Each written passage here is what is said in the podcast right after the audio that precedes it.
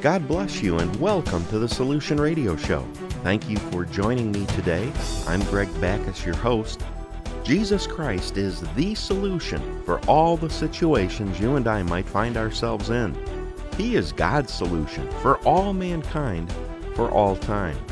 He stated in the Gospel of John, chapter 14, verse 6, I am the way, the truth, and the life. No man comes unto the Father but by me. He is the way, the truth, and the life. Jesus Christ, He is the one who makes a difference. He made a difference in people's lives 2,000 years ago when He lived and walked among people, and He makes a difference today because He was raised from the dead and is seated at God's right hand in the heavenlies. I trust that Christ Jesus makes a difference in your life today, that you see the tremendous love that God has for you, that you come to have a deeper and more full relationship with God as your Heavenly Father, that you see your purpose in life is far above the day to day circumstances of life. God's love for you, it knows no bounds. On this Pentecost Sunday, we have a very exciting program. We will hear some wonderful music, read some of the Bible together regarding the topic of Pentecost and its significance to us today. And in our interview segment, the topic of discussion will be the Holy Spirit field with teacher and lead pastor at Grace Christian Fellowship in Naperville, Illinois, Bob Carden. Let's start off with this song by Building 429 We Won't Be Shaken.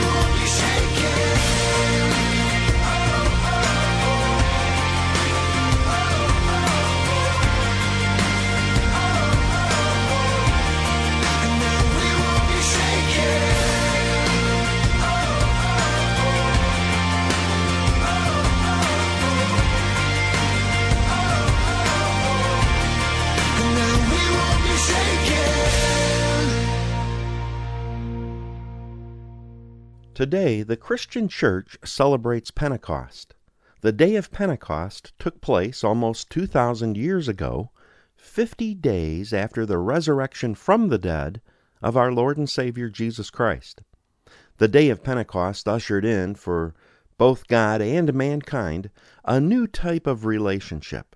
A relationship of sonship was now available. God the Father could now place His Spirit in those that would believe on his solution for the redemption of mankind, the Lord Jesus Christ. Throughout much of history, men and women have not known the significance of what became available on the day of Pentecost. Even still today, many have never seen or been taught from the Scriptures what they have in Christ in the new birth. The new birth, to be born of God's Spirit, to be born from above, became available on the day of Pentecost. In many, many previous shows, we have looked in great detail at the greatness of the accomplished work of the Lord Jesus Christ, his complete sacrifice, all that he came to do for mankind. All of it finds its fulfillment in the day of Pentecost. For it's on the day of Pentecost that God's Spirit became freely available for all who believe. Once again, just as in the Garden of Eden with Adam and Eve, mankind could openly communicate without hindrance of sin consciousness or condemnation with their Heavenly Father and have full fellowship with Him.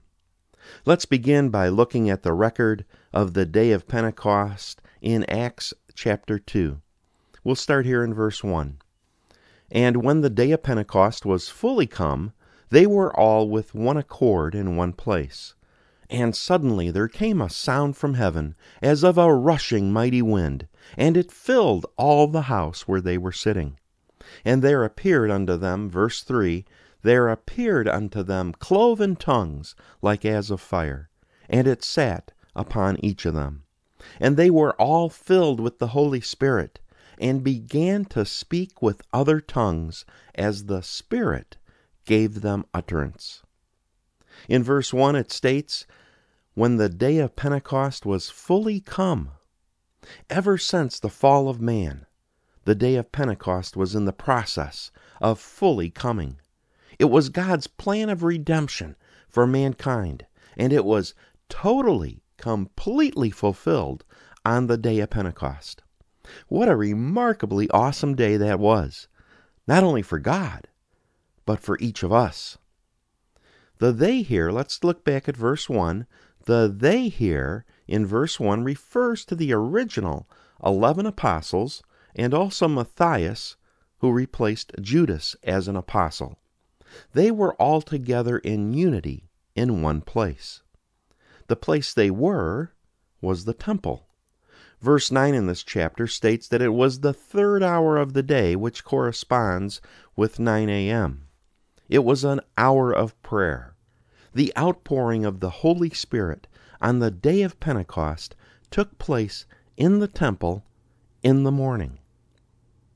There were devout men out of every nation under heaven present at that time in the temple at 9 a.m., as it states in verses 5 through 13 of this same chapter. The apostles, they were there praying, expecting. They were expecting what Jesus spoke of as the Comforter in the Gospel of John, and what Jesus spoke of in Acts chapter 1 as the promise of the Father. Let's look at John chapter 16, where uh, Jesus Christ talks about the Comforter. We'll read here verses 7 and 13. Nevertheless, I tell you the truth. It is expedient for you that I go away. For if I go not away, the Comforter will not come unto you. But if I depart, I will send him unto you. Verse 13 When he, the Spirit of truth, is come, he will guide you into all truth. For he shall not speak of himself, but whatsoever he shall hear, that shall he speak, and he will show you things to come. The Comforter here is the gift of Holy Spirit, made available and received on the day of Pentecost. The Comforter is the Spirit of truth. The Spirit of truth is what the apostles received on the day of Pentecost. And it has guided us or led us into all truth.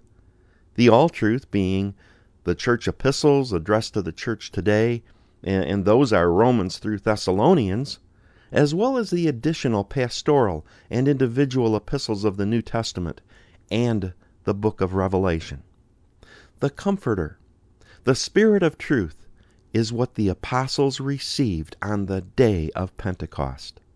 And it's also what the about 3,000 others that believed on the day of Pentecost received. And it's what you and I receive today when we confess Jesus as our Lord, believing that God raised him from the dead. And then we are born again of God's Spirit. Let's go back to Acts and uh, let's take a look at Acts chapter 1. We'll read here verses 4, 5, and 8. Verse 4 And being assembled together with them, this is Jesus, assembled together with his apostles, commanded them that they should not depart from Jerusalem, but wait for the promise of the Father, which you have heard of me. Verse 5 For John truly baptized with water, but you shall be baptized with the Holy Spirit not many days hence.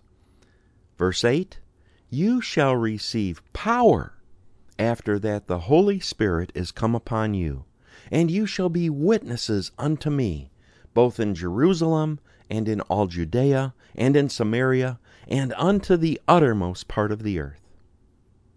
Before Jesus Christ ascended into heaven, he instructed the apostles not to leave Jerusalem, but to wait for the promise of the Father. The promise of the Father was the gift of Holy Spirit that they received on the day of Pentecost. The gift of Holy Spirit is the baptism of the Holy Spirit of verse 5, and it's the power of the Holy Spirit of verse 8. Let's go back to Acts chapter 2 and let's reread verses 2 and 3. And suddenly there came a sound from heaven as of a rushing mighty wind, and it filled all the house where they were sitting. And there appeared unto them cloven tongues like as of fire, and it sat upon each of them.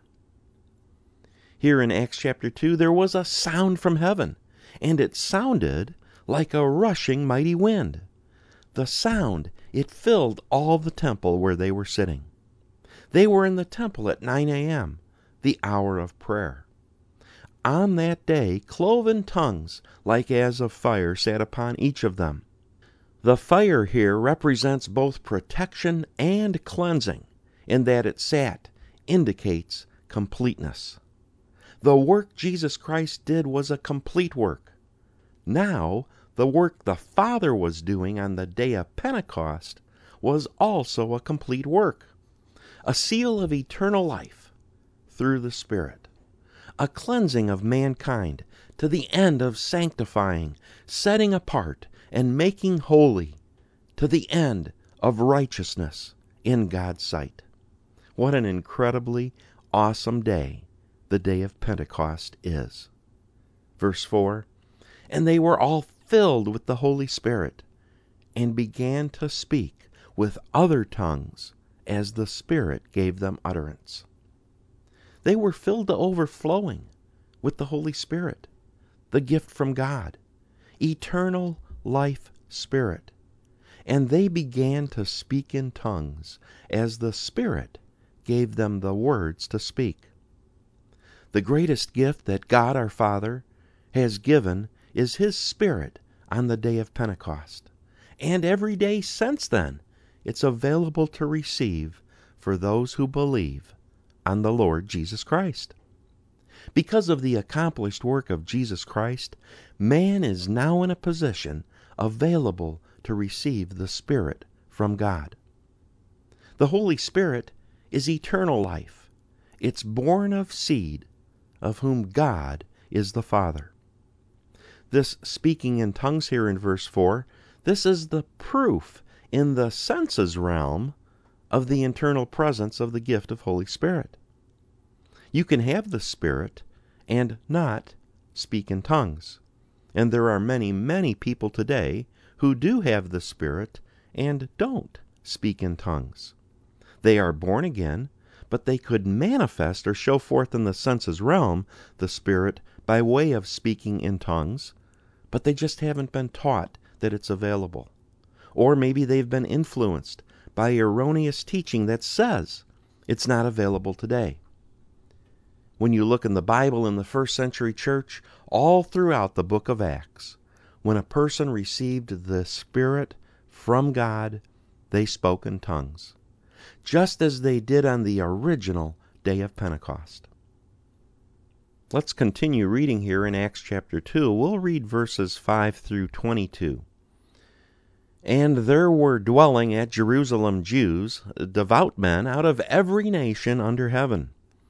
Now when this was noised abroad, the multitude they came together, and were confounded, because they heard every man speak in his own language.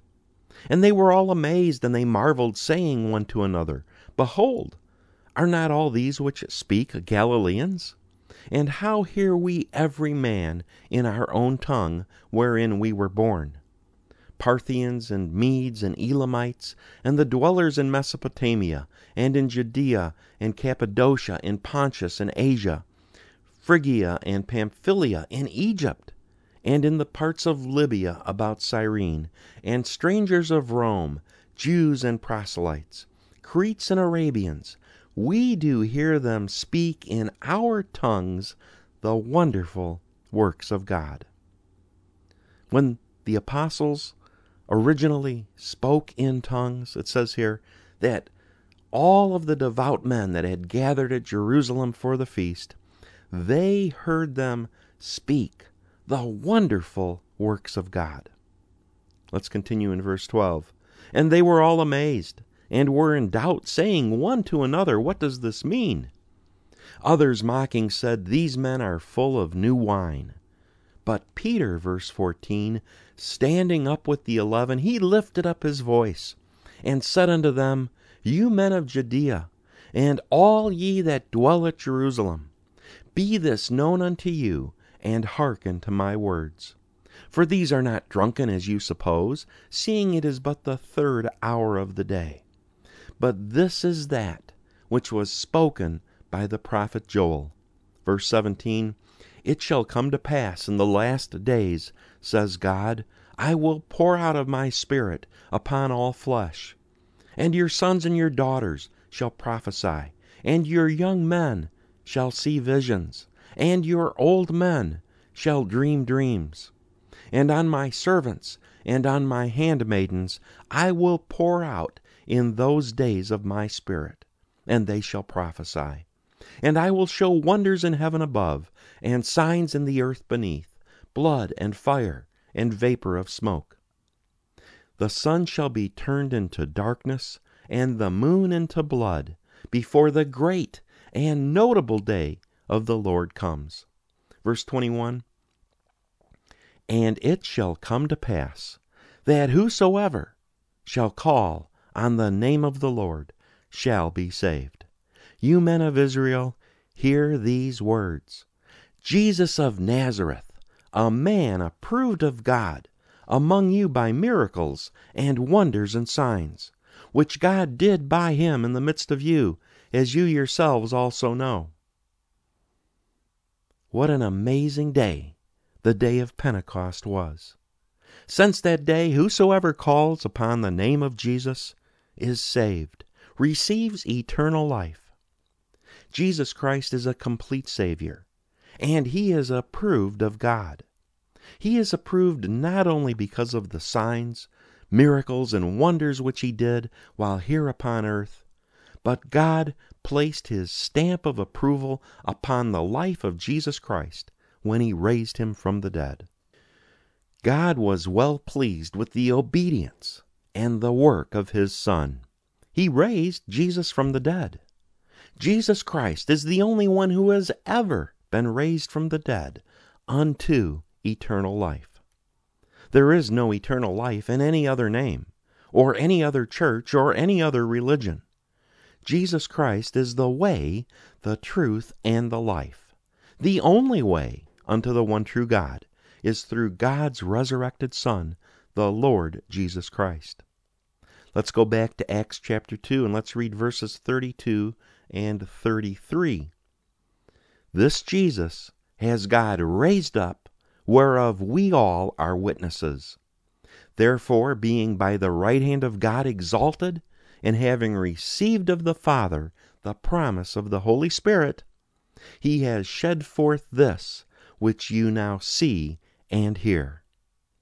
The apostles were witnesses.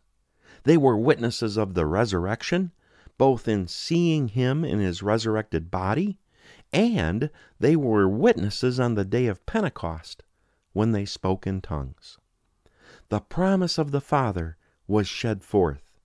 The gift of Holy Spirit has been given, and these devout men out of every nation now heard them speak in their own language the wonderful works of God.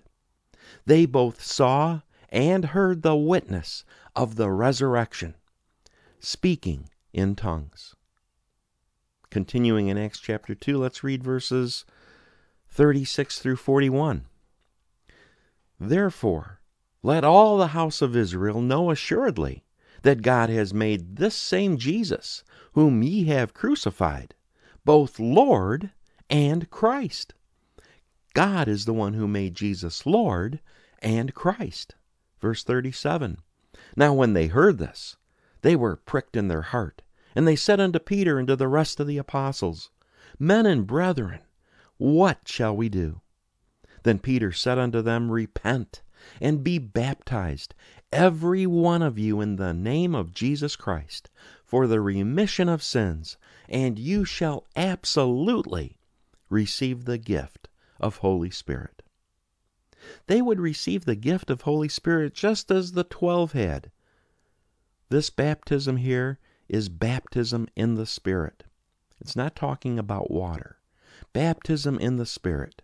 To be immersed in all that Christ has made available. To receive the righteousness of God and to stand approved before God without fear, unworthiness, or shame. For it's now Christ in you, the hope of glory. All that Christ accomplished, those that believe on him are now complete in Christ. Let's continue reading in verse 39. For the promise is unto you and to your children, and to all that are afar off, even as many as the Lord our God shall call. And with many other words did Peter testify and exhort, saying, Save yourselves from this untoward generation. Then they gladly received his word, verse 41, and were baptized. And the same day there were added unto them about 3,000 souls. On the day of Pentecost, another 3,000 were added to the church, the body of Christ. What a remarkable move of the Spirit from God. Wouldn't it be something today to have about 3,000 added to your church? God hasn't changed. I believe we'll see that day where untold thousands and millions come to the truth of God through the Lord Jesus Christ. What a witness! What an assurance we have in the new birth when we speak in tongues. It's the witness, it's the proof that God has raised Jesus Christ from the dead.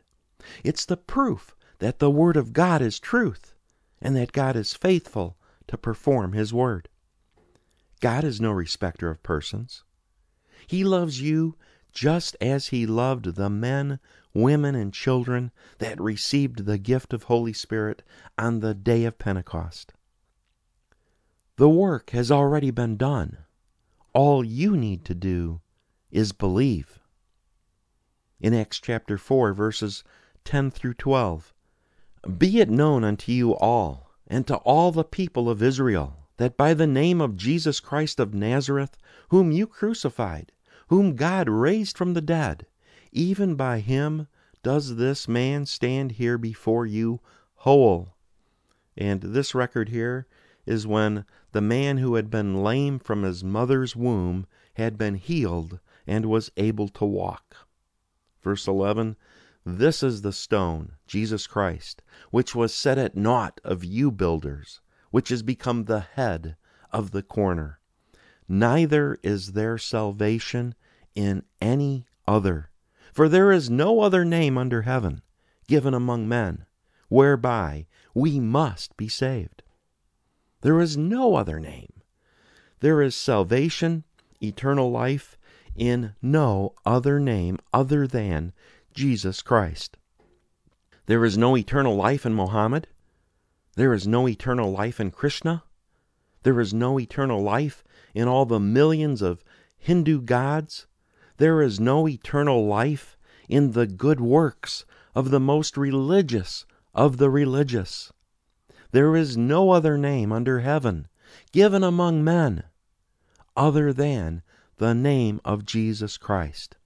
It is the name of Jesus Christ whereby we are saved. Eternal life comes only by way of the Lord Jesus Christ and Him alone. And on this day of Pentecost, we read the tremendous record of the original outpouring of the gift of Holy Spirit to men and women who believed on the Lord Jesus Christ. And that same gift of Holy Spirit is available to you today when you believe that God raised Jesus Christ from the dead and confess Jesus as Lord of your life.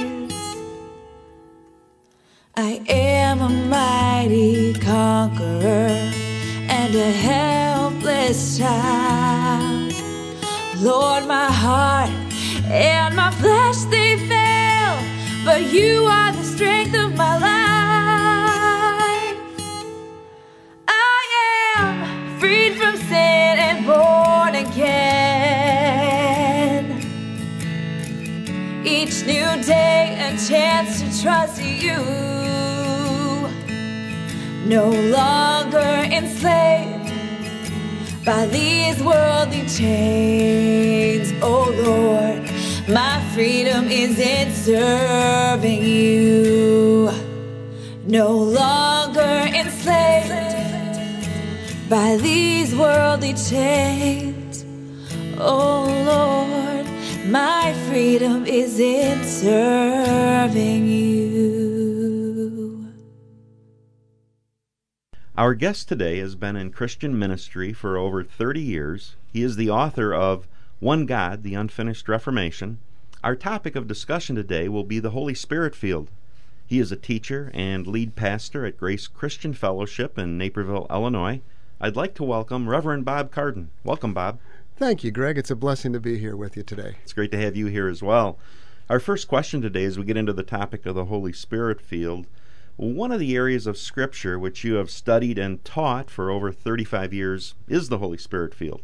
From a biblical perspective, what did God give to the apostles on the day of Pentecost, and is it still available to receive today? Well, let me start with the second question, Greg. It is certainly still available for every Christian believer to receive and to operate God's gift of Holy Spirit. Pentecost is widely understood to be the start of the Christian church, and what occurred on Pentecost is available to the Christian church until Christ returns to gather us. Now, so that's the answer to the second question. But what did God give on the day of Pentecost that is still available today? Mm-hmm. Well, at the end of the uh, chapter 2 in the book of Acts, Peter declares that they were to receive or could receive the gift of Holy Spirit so that on Pentecost, God poured out his gift of Holy Spirit. And if you back up a little further on that, earlier on the day of Pentecost, during that sermon, Peter quotes from the prophet Joel, and he connects what was happening in Acts with the prophecies in the Old Testament about the pouring forth of God's Spirit upon all flesh. And this is something that had been promised throughout the Old Testament. Jesus Christ in the Gospel said that when he ascended to the Father, he would send forth a comforter. He would send forth the Spirit of truth. And that was not going to be available, of course, until Christ had been crucified, raised from the dead, and ascended to sit at God's right hand. Once all that had occurred, God was once again able to have a relationship with man as sons and daughters, and he poured forth his gift of Holy Spirit, which allows us to share in his nature. Mm-hmm. Well, that's really awesome that he has made that available for us in this day and time. Absolutely. Now, we know there are many different denominations, and there are just as many different opinions about the Holy Spirit field. Today, two main perspectives are the evangelical and the Pentecostal. Could you elaborate on those and what you consider to be true biblical perspective on the Holy Spirit field? Certainly. Since the Reformation, the Christian church has continued to grow and learn and recover some of the great truths that was lost that were lost during the first few centuries of the church. And of course, we're all familiar with Martin Luther, salvation by faith through grace. And this is just one of the great truths that had been recovered.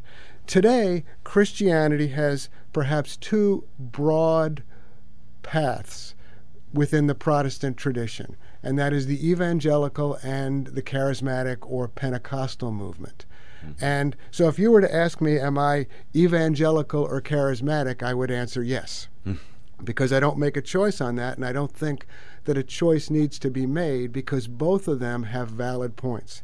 The evangelical perspective today is most uh, evidenced by a high regard for Scripture as the Word of God, that the Bible is the Word of God. And on the other hand, the charismatic movement emphasizes the power of the Holy Spirit, which we just talked about in our first question, that that is still available today, and that's where the charismatic movement has put its emphasis. These two are not at odds with one another. Mm-hmm. Although at times it might appear that way, because if you go to perhaps the furthest evangelical position, that would be we have the written and perfect Word of God, which we would agree on, and that's all that we need, mm-hmm. which I would not agree with. I believe that that gift of Holy Spirit was given to us so that we could walk with God on a daily basis and in, in an intimate fashion. Now, on the charismatic side, oftentimes they get to the place where experience reigns. That, okay, the Spirit moved me. But you really need both the Word of God and the Spirit of God. And you start with the Word because God's Word is what outlines His will for our lives. And God would never do something or energize His Spirit in a way that goes contrary to the written Word of God. So we need both. We start with the written Word, that explains to us His gift of Holy Spirit, and then we are able to walk in its power as we go about our daily lives. That's excellent. That really explains a biblical perspective of how the Spirit and the Word work together. Which they certainly do. Yes. Well, you know, we often hear others, and sometimes ourselves as well, speak of being born again or being born from above. Could you explain to us what it is or what happens when one is born again?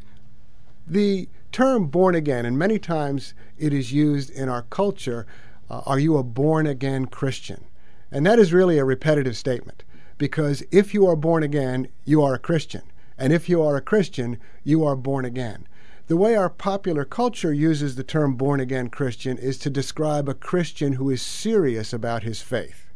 However, in the Bible, it means something quite different. Of course, I'm a big advocate of Christians being serious about their faith, but that's not what born again means. And Jesus Christ used this in John chapter 4 when he said to Nicodemus, You must be born again. Or born from above is another way to translate uh, that phrase into English. And to be born from above really relates back to your first question about receiving the gift of Holy Spirit. Because of the sacrifice of Jesus Christ, it is available for you and I to be partakers of the divine nature, which is what it says in 2 Peter.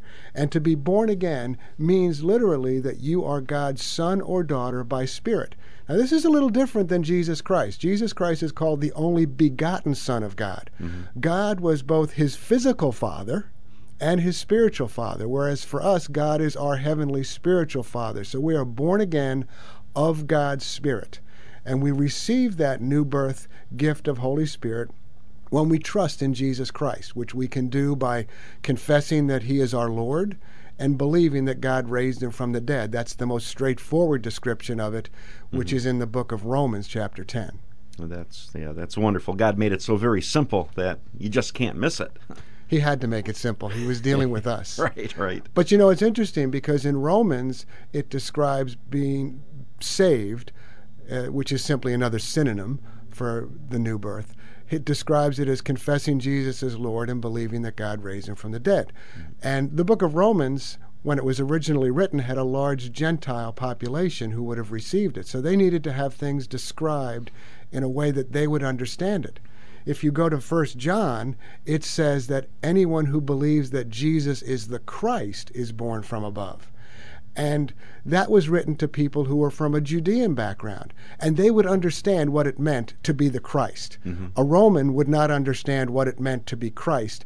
But a Jew would understand that this would include all the prophecies of the Old Testament, including that he would be Lord, as it says in Psalm 110, that God would raise him from the dead, as it says in the Old Testament.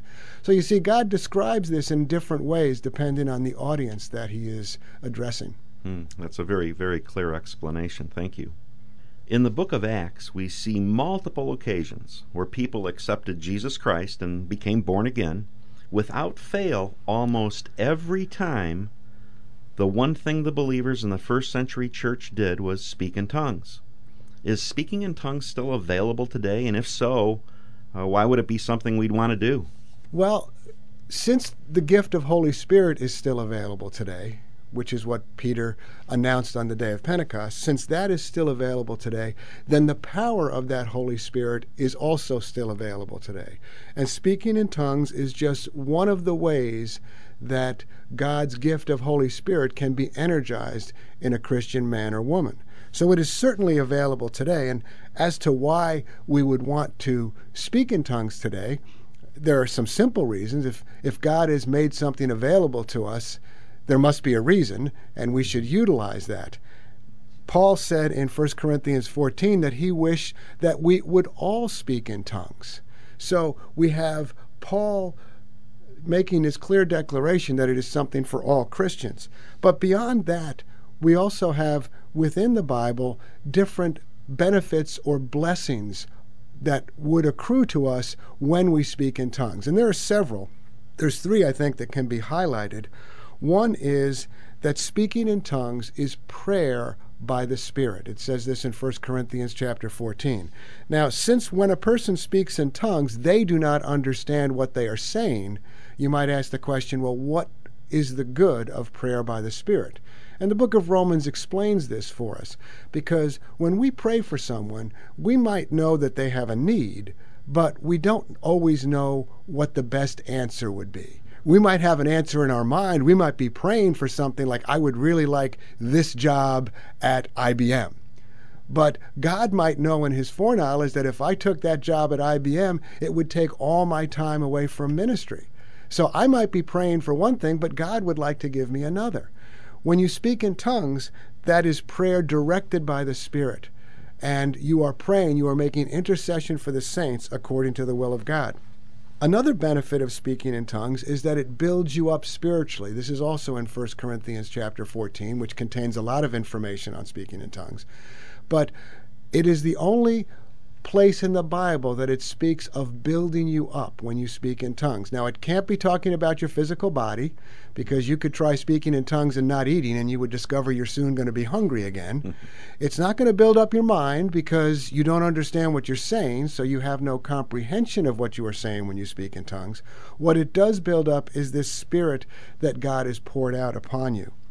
And the third really great benefit of speaking in tongues is that it allows us to participate in what Jesus Christ called worship by the Spirit. And that's from John chapter 4, again, the discussion with Nicodemus. He said that God is seeking people to worship Him in spirit and in truth. Well, what exactly does that mean? Well, if you're going to worship by way of the Spirit, you have to have the Spirit, which we have as Christians. It's been poured out upon us. But in what fashion can we worship God by the Spirit? And I don't want to limit this because God might have a much broader view, but I can give you one example of speaking in tongues from chapter 14 of 1 Corinthians. It talks about Paul saying, I will pray with the Spirit, which I just spoke of, and I will pray with the understanding also. I will sing praises with the Spirit, and I will sing praises with the understanding also.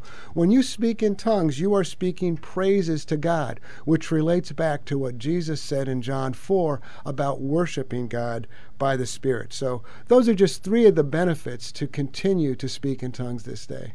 Mm, three awesome benefits that would, oh gosh, an understanding of any one of those three would make me want to desire to speak in tongues more in my prayer life. Absolutely. If, if, if worship were the only thing that speaking in tongues were good for, I'd want to do it all the time. Mm-hmm, right. But it has many other benefits, several I haven't even mentioned. Well, now that brings me to another question because I, I've heard this talked about before too. Is it available to receive Holy Spirit, to become a child of God, and not to speak in tongues? It is, Greg, because they're two separate issues being born again or receiving Christ as your Savior, receiving God's gift of Holy Spirit, is something that you do when you decide to make Jesus your Lord and believe that God raised him from the dead. So then you have received that gift. You might not ever do anything with that gift. Mm-hmm. You might have, I'm sure, received a gift at Christmas time, perhaps from your children that you didn't quite know what it was and you never have used it. So you can receive a gift and not utilize it And the same is true with God's gift of Holy Spirit. But we want to utilize, we want to benefit from and operate everything that God has made available in Christ. I mean, these are all things that Christ got for us when he died on the cross. And if it was worth dying on the cross for, it should be worth our pursuing it in our lives. So it is available to not speak in tongues and be a Christian, certainly. But my question would be, why? Bob, as we close out our conversation, uh, what's on your heart today that you'd like to share with the listeners to encourage them in the things of God and to live for God today? Well, there are a couple of things, Greg. I think that since we've been talking about the power of the Holy Spirit, uh, I'd like to add a little bit about how simple it is to walk out in God's power and to speak in tongues. On the day of Pentecost, uh, in Acts chapter 2, verse 4, when the Holy Spirit was first poured out, there's a verse that explains everything a man or a woman needs to know in order to speak in tongues. And Acts 2 4 says, And they were all filled with the Holy Spirit and began to speak with other tongues as the Spirit gave them utterance as I lead people into speaking in tongues, this is really the only verse that I need if the person is already a Christian. If the person is not already a Christian, I need two verses. I need Romans 10, verse 9, to explain to them about confessing Jesus as Lord and believing God raised him from the dead. Once they do that, they have the gift of Holy Spirit, and then I can bring them right to Acts 2 4. So once you are a Christian, you have been filled with the Holy Spirit. How did the apostles speak in tongues? Sometimes people think the Spirit does the speaking, but the Spirit does not do the speaking. In Acts 2 4, it clearly says that the apostles began to speak in other or different languages, and they were able to do this because the Spirit gave them the words to speak. And if any member of your audience would just get in a quiet place and look at that verse and meditate upon it and see what it says, then they could put themselves forward and to begin to speak in other words, in other tongues, in other languages, and they would discover that the Spirit still gives the utterance to speak today. So I would encourage any of your audience to give that a try because God will work within them to will and to do of His good pleasure. But the last thing I would like to say, which is something that's always been on my heart with people, and it's two things that virtually all Christians do, and that is we pray and we read our Bibles. And I would like to encourage everyone, because I've been working on this myself, that when I pray, expect God to talk back. As I pray, expect that it's not a one way street my prayer time is not simply my laundry list to God of my needs, but I sit before Him and I allow Him to speak to me as well. And if people will do that, if they will take the time to listen, they'll find that God still speaks today during their prayer time. And another time that God speaks is while you read His Word. Because, really, in a very true sense, the written Word is God speaking to you. Mm-hmm. But God can personalize that written word so that as you read it, God can draw your attention to a particular verse that He wants you to meditate on. And one of the things about meditating on Scripture is you can't meditate in a hurry. Hmm. You sit and you listen. If God draws your attention to a verse of Scripture, look at it, turn it over in your mind, and see what God has to tell you specifically for your life that day through His written word. That's awesome. Uh, that's one of the great benefits too of being a son of God and receiving Holy Spirit is that communication where the Father speaks with us as children. Yeah, that's uh, that's really good. Well, Bob, you have written a book titled One God: The Unfinished Reformation, which deals with the true identity of Jesus Christ. If someone would like to reach you to hear your teachings and or order a copy of your book, what would you say would be the best way for people to reach you? Perhaps the easiest way would be through our website, which is gcfnaperville.org. Mm-hmm. And that's Grace Christian Fellowship, naperville.org. As to my book, I'm actually in the middle of a revision of it where I'm adding more material. But if somebody would simply contact me through the website, I can alert them to the information as to when it's published in the new edition.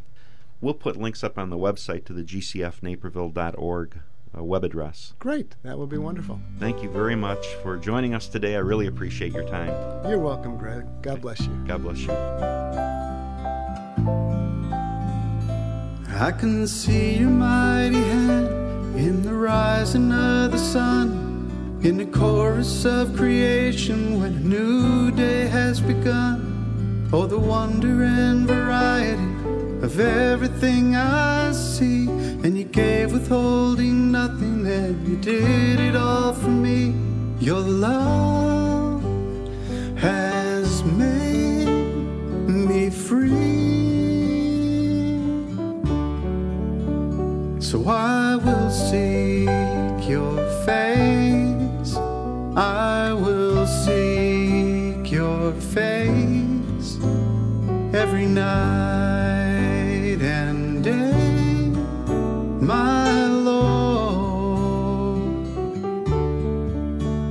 I will seek your face. I will seek your face. I will sing your praises, my Lord. You say knock and you'll answer, seek and you'll find. But I'm not looking for favor, I'm not looking for a sign.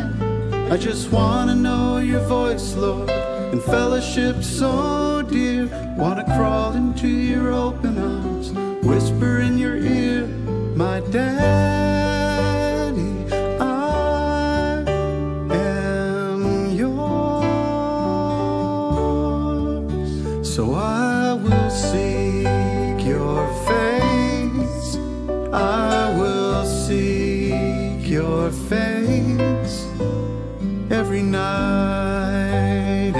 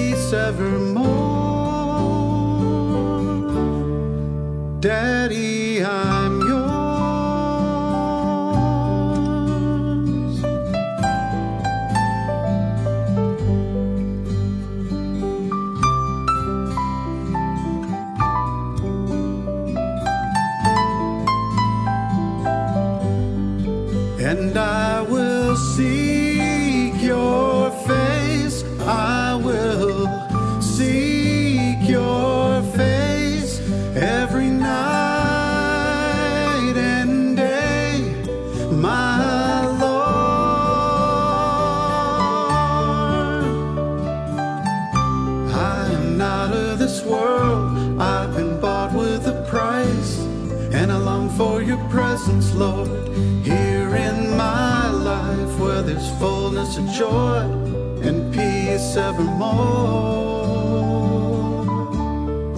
Daddy,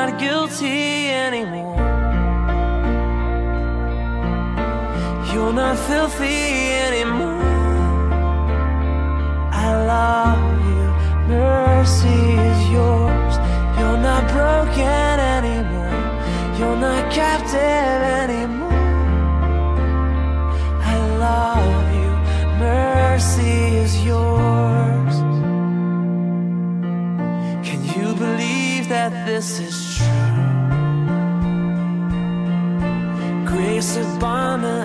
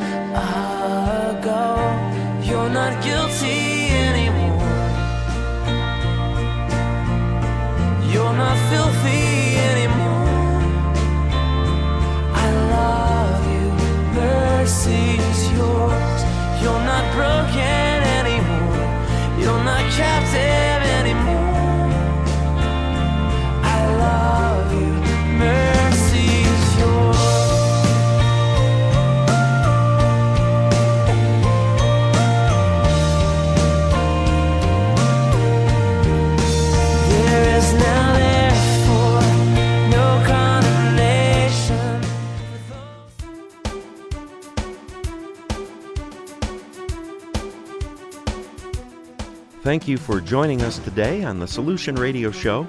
Thank you to our guest, Bob Carden from Grace Christian Fellowship in Naperville, for sharing his heart and life as well. All of the Solution Radio shows are archived at thesolutionradioshow.com, where you may re listen at your convenience. There are also links on the website to our guests, musicians, and sponsors.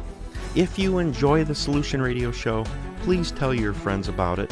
Send them an email link to our website or, or post on some of the social media and make it available to uh, friends at that location.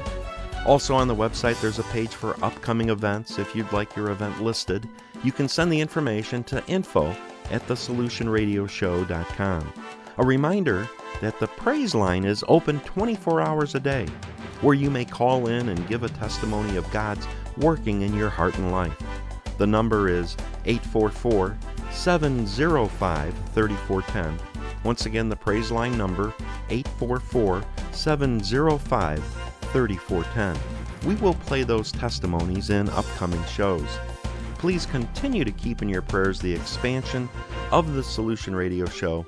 We do know that through the internet, there are many people throughout the world and throughout the United States that do listen on the internet replay.